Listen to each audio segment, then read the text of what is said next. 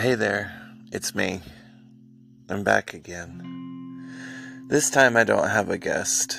I did have a guest booked, and then I didn't, and then I had another, and I didn't. And then I decided, what the hell, why not? I've been working on a book for three years now, and slowly have been letting people read it, and now I figured, well, why the hell not? Um, actually read some of it. I thought I'd try something different. But before I get to the reading, I just wanted to thank everyone who has listened and everyone who has participated thus far. Um, I'm very surprised. I didn't think that this would be really anything. Uh, I just, on a whim, decided I would do this, and the response has been great.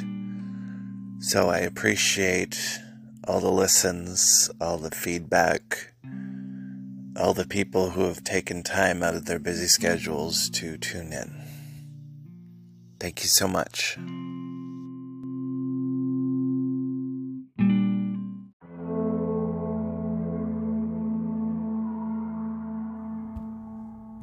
Foreword.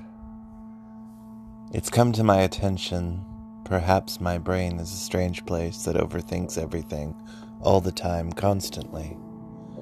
I'm a light sleeper and an insomniac. It's a lot of fun. I have to take drugs to sleep. I realize there may be things in this book some people may have an issue with. My intention isn't to piss anyone off. My intention is purely to put the pieces of my life together like one giant puzzle. My intention for this is a cautionary tale. Not that my life is full of mistakes and I've lived the worst life and everyone should look at my example and do the opposite of what I did. But more so, I want people to learn. I feel it's my duty as a human being on this earth. If I can inspire one person, then I've done my job. But also, I feel like I can impart wisdom. That's the interesting part of getting older, is that you learn more and you're wiser and you are, well, less stupid.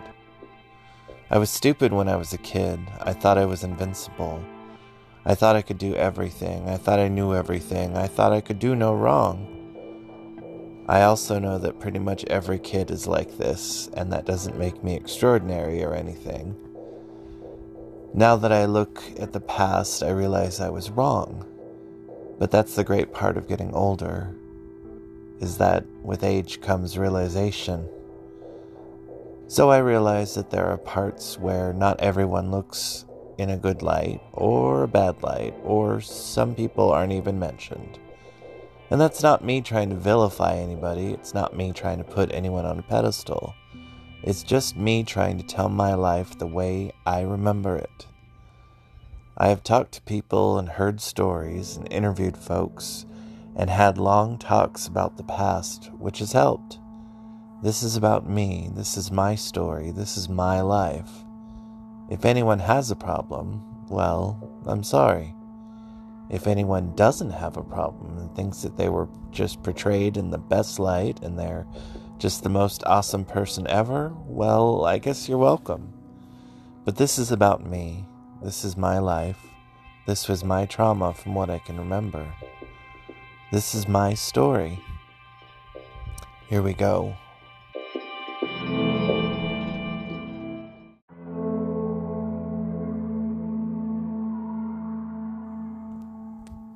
I'm like a scared cat under the bed.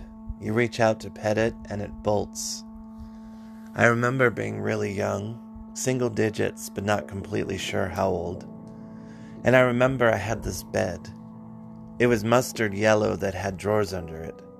I feel like drawers are always my downfall, just shoving everything in them instead of organizing things or making sense of them. Either way, not dealing with my shit. I used to pull the drawers out all the time and hide under the bed. At the time, even years later, I believed that I was hiding from God because I was told that he would watch over me all the time and could always see me. Nowadays, I have to wonder Was I hiding from someone else? I was born in Concord. Concord is 29 miles northeast of San Francisco. Concord was founded under the name Todos Santos, All Saints, a name still borne by the Central City Plaza and park between Willow Pass Road and Salvio Street. On the initiative of Pacheco in 1869, it achieved prominence in the 19th century when most residents of Pacheco relocated to Concord to avoid the devastation of fire and flood which crippled Pacheco's formerly booming economy. Concord was incorporated on February 5, 1905. My birthplace was an Aquarius too, naturally. Our house seemed magical growing up a giant backyard with sprawling lawn, an above ground pool, and while I can't remember all the plants we had, I surely remember the Easter lilies. Funny that they would become one of my favorite flowers. My father died on Easter Sunday, April 6, 1980. I was raised Baptist, went to Christian school, camp, church, etc. Pretty much anything with the big C attached to it. Not that big C. Sadly, that came later. I have no memory of my father. Growing up, I likened him to Jesus Christ. I'd pray to my father before bed. I always felt like he was watching over me. It used to bother me that I have no memory of one of the people that created me. I can't really do much about it these days. I have random pictures and stories from people that knew him, just no stories of my own. My father died of a cerebral hemorrhage, bleeding that occurs within or around the brain tissue. Small arteries bring blood to the brain. If these arteries rupture, blood is released into the brain tissue. The blood forms a clot, hematoma, which can grow and exert pressure on the surrounding tissue. He left my mother with a 10 year old, a 4 year old, and a 2 year old. My brother was the one who found my father when he died. I can't even imagine. My sister remembers that my mother swore, which she didn't normally, and that was when she knew he was dead. My sister was told to call the fire department. I think that's the one you called at the time. She was afraid that they would think she was some kid pulling a prank. She did as she was told and then went into our court with me on her hip. As the commotion began, neighbors asked my sister what was going on. She said, I think my dad just died. I remember, years later, my grandmother telling me about the day my father died. How they took him to the hospital and that he never made it. That he died in the ambulance. I, of course, am going off my Swiss cheese memory. I can't be sure if he died at the house or in the ambulance or what. I was with her at the kitchen table and I was horrified when she was telling me this.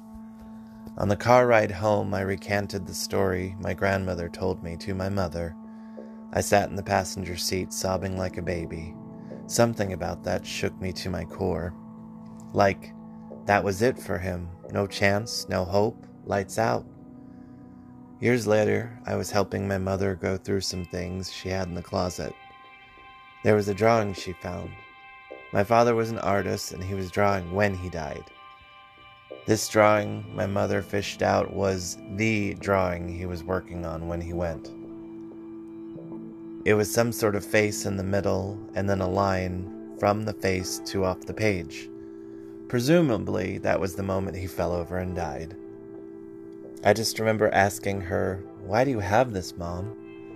We always were a sentimental family, no matter how creepy, I guess. We lived there until I was nine years old in 1987. Then we moved to Oakley, California. Oakley is 51 miles from San Francisco, nestled in the East Bay area. When we moved to Oakley, I'm not really even sure if there was a spotlight. Stoplight. There had to be. We used to joke that the town mineral was sand. It was just dirt everywhere. From what I remember, nothing exciting. A far cry from Concord and its mall and plentiful amounts of things to do. Funny thing is, being older now, I realize that Concord was pretty small potatoes too. It was San Francisco that held my heart. I'll get back to that later. Oakley had only one store, Centromart. It wasn't until years later that we got up to speed and got a few shopping centers. It was just a suburb, and lots and lots of agriculture. That's the thing about California. Everyone talks about the beach, surfing, San Francisco, and Hollywood slash LA. But a lot of it was slash is farming community. Someone once said that it was the Midwest in California. It's true. I cannot tell you how many times people said to me, Oh, you came out in California. That must have been easier. Nope. It was a lot of small minded individuals. It didn't matter that San Francisco was an hour away. It was the 90s and people were very much bigoted.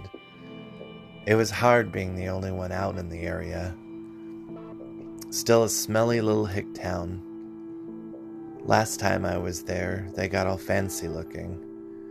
The town I went to high school with in is even crazier Brentwood.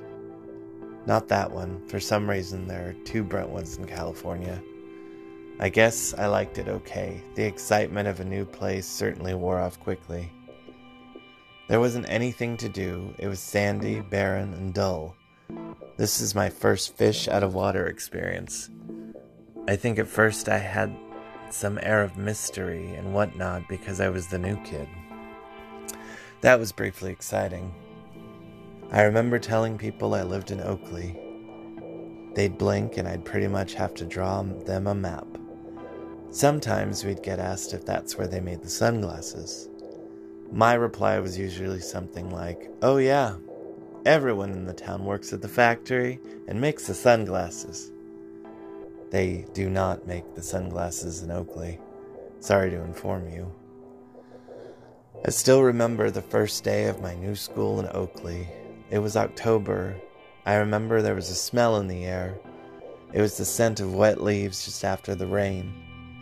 Sometimes I still smell it in the air and wax nostalgic. Fall has always been special. It's a magical time and a time of change, a time where the year has almost been wrapped up. There's just this feeling when fall comes, especially October. I've always loved fall and especially Halloween. I remember the first public school I went to right before the move. I went to the library and checked out all these books Halloween makeup, Dracula, Frankenstein, etc. Nobody there was telling me what to read. I snuck these books home and gazed at the pages for hours. Excitement fell over me. I was hooked. I had always loved Halloween, but was told growing up all about how it was Satan's holiday, which only made it seem even cooler to me. I love all the things that go along with Halloween Pumpkins, bats, witches, ghosts, ghouls, goblins, vampires, you name it. And yes, I was totally goth in high school. Picture it. It was the 90s. Out in front of the school, a boy smoking cloves, wearing all black, black nail polish, black eyeliner, and a nose piercing. And I was probably listening to The Cure. Plus, to me anyway, Halloween is like gay Christmas. It's a time to dress up, it's a time to let your inner self become your outer self for a night. You can be the man or the girl you've always wanted to be. You can be a hero, you can be a villain, you can even be yourself. But being that it's Halloween, nobody gives you shit. Well, most of the time anyway. Goth sensibilities and the style spoke to me when I was in high school. It was different than anything else. The music was moody, the style was dark, and it all just suited me fine. I know a lot of my school years were spent in escapism, but the thing is, escaping is sometimes the only way you find yourself. Sometimes it's the only way to save yourself. My best friend for over 30 years and I met in grade school. We were both opposites but fit together perfectly. She is content to be behind the scenes, and I was always happy front and center. She had her troubles and I had mine. Together we became like a home for each other. We'd escape to the mall or the record stores, spending hours poring over records, tapes, and CDs. We got each other sonically. Music is and was very important to us. For her, it was Sting, for me, Madonna. It just worked. We talk over the phone for hours. Her mother always marveled that we just had seen each other and still had to talk on the phone directly after. That's how our friendship worked. That's how friendships work. I was also her mother's first experience with anyone gay. I think I helped shape a lot of people's minds. Being one's first gay, trademark, I know I was and am still unlike anyone, first and foremost an individual. Everyone had a preconceived notion on how gays were. Even I did how they sounded, looked, and acted. I was just over over there doing my own thing, trying to survive.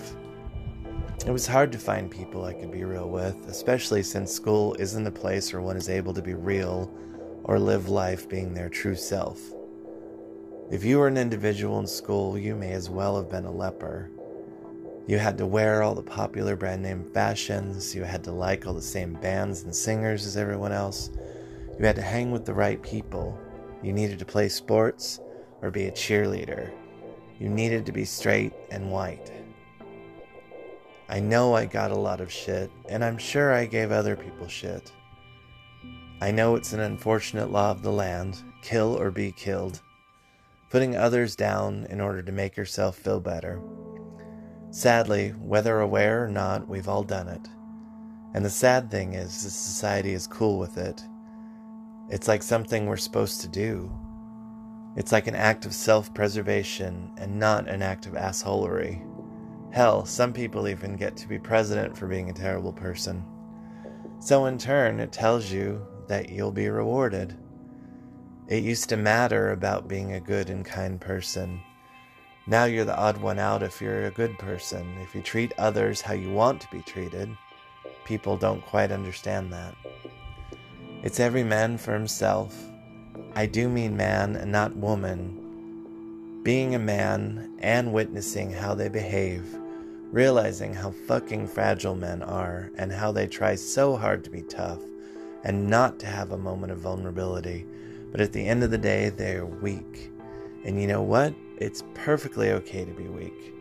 It takes more strength to be weak than to be a wall.